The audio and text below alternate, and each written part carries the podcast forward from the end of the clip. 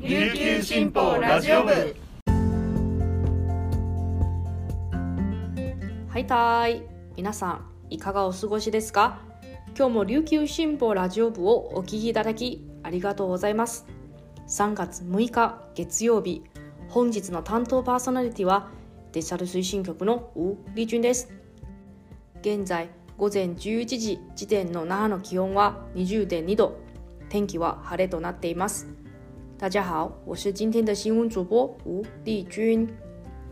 さて皆さんは昨日うるま市の綾橋海中労働レース大会に参加されましたでしょうか？4年ぶりの開催となった大会は好天に恵まれて約4300人が改装しました。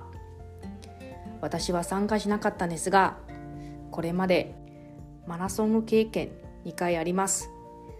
1回目は那覇マラソンでしたが完走できず半分までは走りました、えー、それ以来参加したことないですね。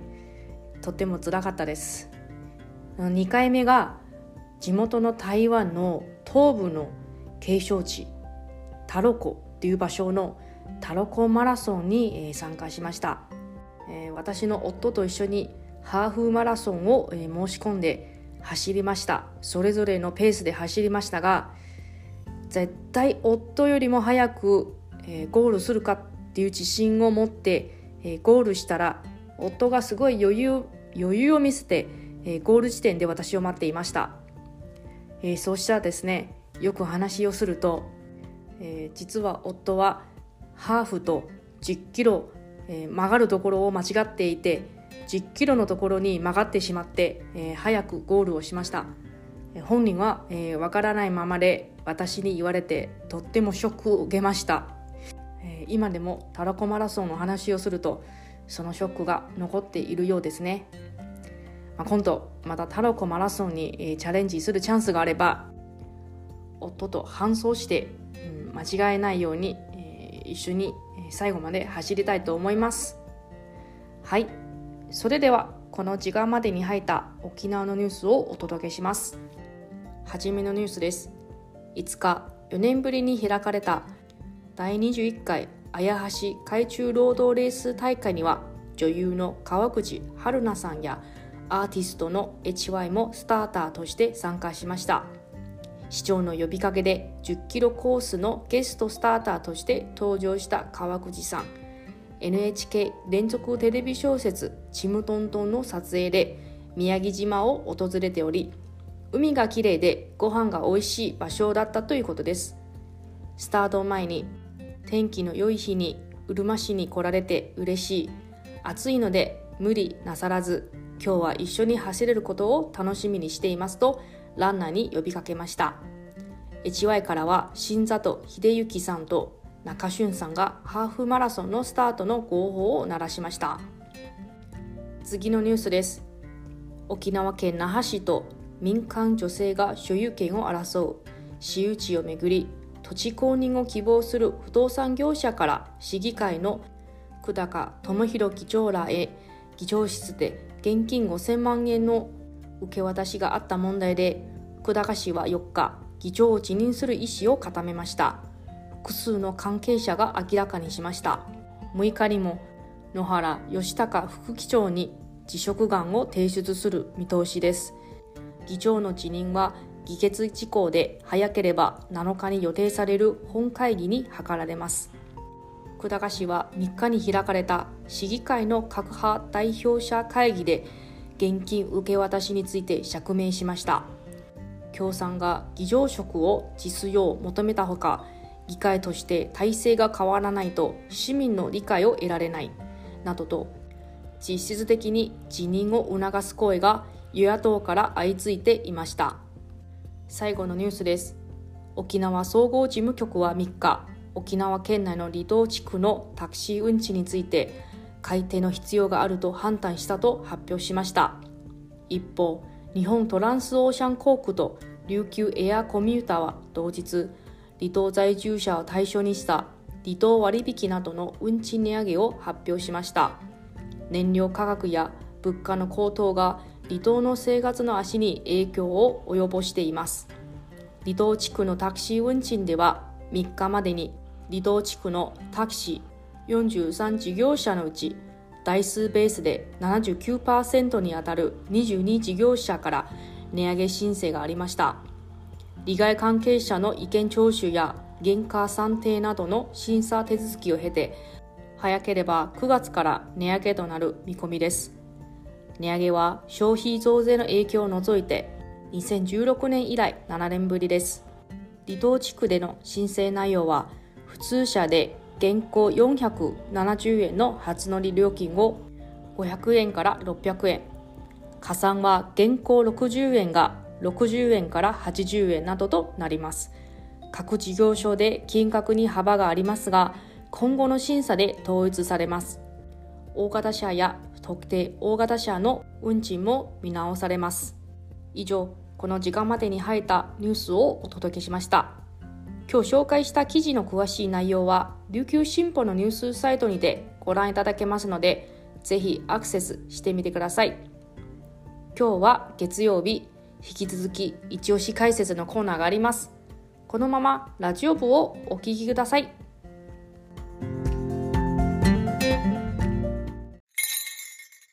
琉球新報読者は無料って CM 読者じゃない私にはいいことないのでしょうか？というメールが来ていましたが安心してください。スマホパソコンでサクッと読めちゃう琉球新報デジタル。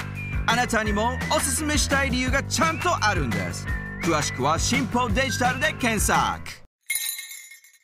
ここからは琉球新報ラジオ部番外編ということでデジタル推進局の2人でお話ししたいと思います。パーソナリティはデジタル推進局デジタル編集グループの毛田代七瀬が担当します。そして本日のゲストはデジタルビジネスグループの金軽優也さんです。よろしくお願いします、はい、よろしくお願いします。すみませんまたお邪魔してます。どうぞどう。ぞよくまた来ていただきました。今日はですねちょっと趣向を変えてあの2人でユンタクしてみようと思いました。はいはい、カデカルさんはね前回あの11月の国際男性デーの時に育児休業のね体験を語っていただいたかと思うんですがまたあのラジオ部あのお邪魔したい ということで 声をかけてもらいもらったんですがその後その後のことをちょっと聞いてみたいなと思います。はい。まあ、そのそのですね11月ですかねラジオ出演した時ですけど、まあ、ウェブ記事に載ったりはいはいはい。ラジオ出演していただいたんですが、その時のまあ反応っていうのはありましたかね？結構ありましたあねよかった。はいはい。でえっとまあウェブ記事読んだよっていう友人で、まあ、親戚とかもうん。どっからか探してきてうんへで「ゆうやおめでとう」みたいな感じで、はい、連絡くれたんですけど友人は結構なんかシリーズ化してうんこういう子育て系の記事を、沖縄に育休の風を吹かせてくれみたいな、えー。そうそうそう。やっぱりあの、まあ、男性の育休ってもう,、うん。もう浸透してるかなと思ったけどまだまだやっぱりうん。なかなか浸透してないんですかね。ね。やっぱ関心のある方多かったらよかったですね。うん。なんか中にはうん。僕があの、うん。えっと授乳母乳をあげる以外は男性は全て育児ができるっていうことをあの、うん。育休期間中で発見したものなんですけど、うん。そしたらその友人はあのないものだからって言って、うん。ちょっと甘えてましたみたいな、あーなるほ考ど、ね、え改めますみたいな、うんまあ逆にだから男性のお友達ですかね。そうですそうです。なんかインタビュー答えてもらった回がありましたね。本当ですね。ね。よかったです 本当に。よかったです。一番けど、うん。面白かったのは、うん。妻が大阪出身なんですけど、うん。で妻の、まあ、友人が大阪にいる友人がいて、うんうん。でその子があのスマニューで、えっと、この記事を見たって言ってて、うんうんでインスタに DM 来てたんですよ。うんうんうん。でなんか大阪の人も見てもらって琉球新報がすごい全国でうん普及してるんだなっていうのが、もう身をもって体感して嬉しかったですし、うんなんか僕も思わぬ形で全国デビューしたなみたいな、ネットにデビューしたということは実は全国デビューだったみたいなそうですそういうねところがあるんですかね。よかったですよ、うん反響があって気づきましたね。うんまあその後もねあの、まあ、仕事と育児の両立が、まあ、続いてると思うんですけど、その後どんな状況ですか？えっとですねやっぱりなんか本格的になんかこの大変さが分かってきたっていうところはあります、じわじわと。うん。なんかこのやっぱり仕事が始まってから、うん。あの日中まず僕が仕事出てるんで、うん。育児を妻が一人で、うん。やる。ワンオペみたいになってるんですねでそしたらあの抱っことか遊ぶのとか、うんうんまあ授乳とかミルクあげるのとか、うん全部一人でやるんでうん。うんでやっと僕が帰ってきてからあのそれらの育児から解放されるっていう。う、んうんうん。で、まあ、そうするとまあ奥妻はえっと、えー妻は一応育児を一人でやるんで,、で産後の体も結構悲鳴上げてきてて、うんうんで腰痛が起きるとかうんうん。一人でやっぱり負担することで大変なところが出ていた、うんうんで僕は僕で育休にこの職場復帰してから慣れるまでうんうん。結構時間かかるし、で家に帰ってからも育児が待ってるんで、休息の時間もないみたいうんうんうなん感じがあって大変だなと思うのは結構増えてきたかもしれないです。うん。うんそっか。とりあえず一回仕事終わってほっと一息 したいけどまあ家に帰ったらねまたパートナーさんはどっと疲れて、うん。ちょっとバトンタッチみたういな、ん、その両立は結構これからもあれでしょうね。うんうんそうですね。もうほんと入ってすぐお風呂うん。入って、で着替えさせてそしたら喉乾くんでミルクあげて、うん。で遊び相手してる間にうん。どっちかがご飯を作り始めるなるみたいな。ほど。ノンストップですね。ノンストップですね。もう皆さん通ってきたんだなと思いますね。うん。なんかその自分たちのこの子育ての大変さみたいなのをなんか一緒に共有できるうん。パパ友とか、はいはいはい。ママ友さんとかいらっしゃるんですか、あいますね、うん。えっと妻はママ友がうんいて、うん。で本当にあの娘が生まれた次の日にうん。もう僕もその妻の友人と知り合いなんですけど、うんうんその子の赤ちゃんも生まれててうん。一日違いとか。うんで数ヶ月違いの子たちがいてなんかパルコにどんくらいかな？2週間に1回ぐらい集まってパルコ会っていうので、うん。そうそうそう。なるほどね。そこで交流の場とか持ってますね、うん。でパパ友は、うん。パパ友は結構もう久々にうん。あのお酒飲むとかで集まった時とか。うん。あ同じじゃあ同じように子育て中のそうですそうです。お父さん同士で話す時は、ほじゃあ結構少ないかもね。結構そうです機会がない、ねパパ友、うん。あかんまあひまあ人によると思いますけうど、ーん。でもなんかこう子育てのねことお父さんの子育てを話し合える人がいたらまた違うのかなと思ったりしたんですけどね。そうですね、うん。あけど、まあ、職場の先輩が一番あれかもしれないですね。うんあの話しやすい。うん、話しやすい、うん。すぐ近くにいるし、うんうんでもこの道のりを通ってきた先輩方なんで すごい的確なアドバイスあ本をくれる。当ですか？う。パートナーさんはこの職場復帰うん。に向けてまた準備してると思うんですけど、はい。保育園とかどうするんですか？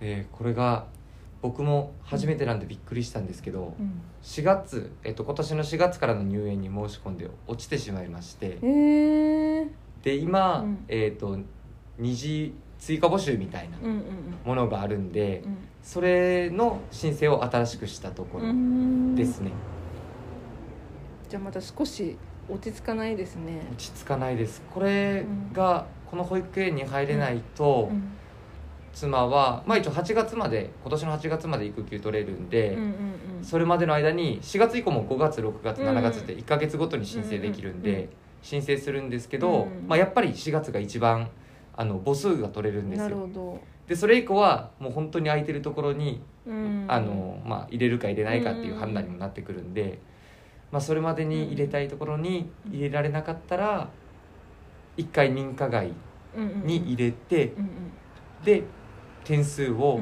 稼いでうん。1歳から来年の4月からのうん。入園うん。に入れたいところに入れるみたいなああ作戦になって認可外に入れたら、うん。あれなんですか？この点数が変わるんですか？変わります。あ。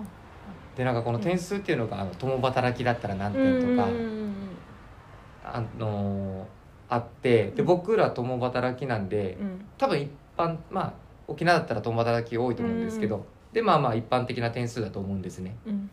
でこの点数で志望する保育園うんに足りるのかどうかっていうのがすごい大事で、うんうんうん。で僕が志望した2つはうん。あのボーダー点っていうのがしかも保育園には設けられてて、でそれが75点だったんですよ。はいはいはい。で僕それが資料に載ってたんですけど、うん。ボーダー点っていうのがあるのが知らなくて、うんうんで69点は一般的にいけるだろうっていうのを役所の方とも相談してたんで、いざ蓋を開けてみたら 全然あ通ってないし足りてもないそもそも。なるほど。じゃあだいぶ基準の高い、うん。その通るには基準の高い人気なとこでしたね。なとこだったんですね。あと一個もすごい面白いですよ。あのそこの保育園の園長先生に、うん。えっと、基本的に0歳、うん。僕の子供5ヶ月なんで0歳の子なんですけど、うんうん0歳のえっとこの面倒を見れるような体制を整える。うんうん。で保育園の先生が今は少ないんだけど4月入園に間に合わせて整えるよって言われてたんですね、で、えっと、そこに申請した時も実績がないんで0歳を受け入れたっていう、うんだから基本的にすごい穴場な保育園かなと思ってて、あのーまあ新しい施設だし、目の前に公園もあるし、うん。園長先生も教育にすごい熱い人だし、うんここは絶対入れたいっていうとこだったんですけど、うんうん。蓋開けたら1人しか取ってなかったんですよ。で多分保育園の先生今不足してるじゃないですうか、ん。そういうのもあって体制整えきれなかったんだなっていう。ああなるほど。それでゼロ歳児取ってないってことですか？なるほどね。いやそしたらまだあれですね。なかなか落ち着かないですねその落ち着かないですとりあえずね保育園が決まったら少しは子育ての負担もうんなるんですかね。どうどうでしょうかね、いやうん。あの妻と話してて、うん。妻はやっぱり可愛いからうん。あの預けたくないって言うんですけど、うん。本当にしんどい時は、うん。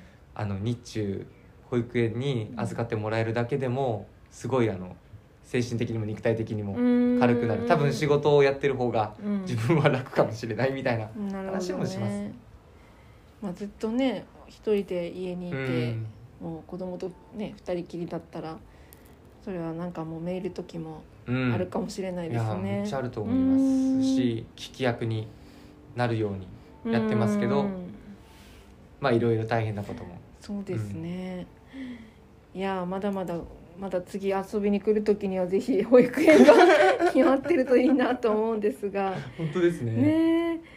さあさあそんなカデカルさんですけど、今日はまあねデジタル推進局の2人ですので、まあ、その日々ねウェブニュースに触れてる中で、カデカルさんが気になってるニュースは何かなっていうところを聞いてみたいん。ですがはいはい僕は一番、まあ、最近で気になったのが、浦添市の子育て支援センターの廃止うん。の記事が一番気になりましたね。はいはい、どんなところが気になってますか？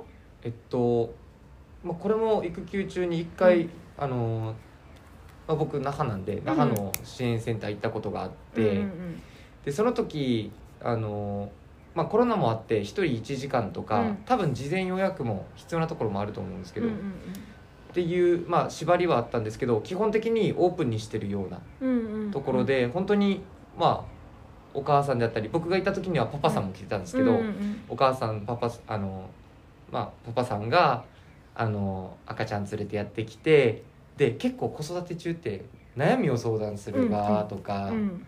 あとさっきのあのママ友の話ですけど、あのこの気軽に相談できる、うでちょっと数ヶ月上の赤ちゃんとかがいたら、うん。自分がこれから通る道なんで、うんすごい細かい話ができるんですよ。うん。でそういうのもあるしあとおもちゃがめっちゃたくさんあるっていう。で遊ばすことができる。そうですそうです。だからこのおもちゃ買おうかなとかうん。考えてる時に一回支援センターに連れてって遊ばしてみて、うん。あれあんまり好きじゃないっぽいねうちの赤ちゃんみたいな。なるほど。それを確認して。好みもチェックできる。そうそうそうあでもやっぱり少しその年の近いけどちょっとうん。何ヶ月か年上の子がいたりすると自分の次通る道っていうか、まあ、子育うんうんてこういう、こういうことになるんだろうなみたいな、まあ、予測がつくっていうとこがうんうんうん。いいんですかね。そうですね。なるほどなるほど。で本当そこに集まるママさんパパさんたちは、うん。あの同じ多分あの悩みというかうんうんうんうん。境遇で来てるんで、うんうんもう最初からコミュニケーションが取れやすいんですよ。うんなるほどで、ねその施設のえっとまああれは先生というかうん施設の人もうん。コミュニケーションが円滑になるようにうん。あのこの赤ちゃんは何ヶ月なんですよとかっていうのを周りのパパさんママさんたちに紹介していあーてなんかうまくつないでくれるんだ。そうそうそうそうう。んうんうんで可愛いね可愛いねうんみたいな。もうほんと自然と話ができるよううんうんな環境を整えてたんでだからそのまあ僕中なんで浦添のことでしたけど、まあ、この境遇を抱えてるパパさんママさんはうん。県内至る所にいると思ううんんで、うん。まあ、それで言うとやっぱりそういうコミュニケーションの場うんっていうのはすごい大事じゃないかなっていうのは思ったところがありましたね。なんかこの子育て世代でこういう話この、このニュースについて話したりしてます？うん、増えました。えっとうん僕今年で30なんですけど、うんうんうん結構新聞読まない世代、と言われていそうそうるそうそうそう。で、まあ、SNS うん。で結構あのニュースうん。みんな読むあの読むことが多いんですけど、うんうんで例えば SNS で新報の記事が出てて、うん。それを読んでうん。情報交換とか、うん。結局情報元ちゃんとあの県内の新聞社だったりしたら嬉しいなとか思いつつ、うん。であとあのやっぱ育児に、うん。あの自分があの、まあ、立ってるからこそうん。こういう、えっとまあ、育児に関する情報っていうのはすごい敏感にみんななってますね。例えば、えっと給付金とかも国の政策で出ると思うんですけど、あれとかもなんかあ給付金出るねとかけど、うんうん。えっとまあ多分これ自治体によって違うんですけど何月何日以降の子たちが対象とかあったりするんで、うこれの対象になるかならんかとか、そういう話結構しますね、うん。結構実際に会って話してもそういえばああいう話あったねみたいな、うん。でその時新報なのか、うん。まあ、まあはたまた別のうん記事なのか、でみんな情報は敏感にキャッチしてる、じゃあやっぱりこの子育ての記事ってすごいねそのその世代にはね刺さるんだなというところがありますね。重要ですね。やっぱり、こういう情報をうん持ってないとうん、うん。どれだけ損するんだろうっていうので結構あー。うん。まあ暮らしのね情報ですもんね。うん。たまにはこうやってデジタル推進局でユンタクユンタクしたいと思いますので皆さんお付き合いください。はい、よろしくお願いします。はい、今日はデジタルビジネスグループのカデカルゆうやさんに来ていただきました。どうもありがとうございました。はいありがとうございました。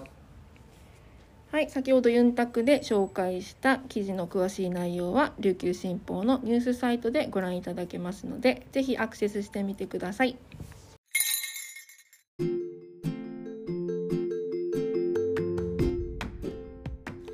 はい、皆さん本日の琉球新報ラジオ部いかがでしたでしょうか？番外編ということで男性社員の育休のその後についてデジタルビジネスグループのカデカルユーヤさんとユンタクしてみました。記事の方も合わせてぜひチェックしてみてください。そしてラジオ部へのご意見ご感想を募集しています。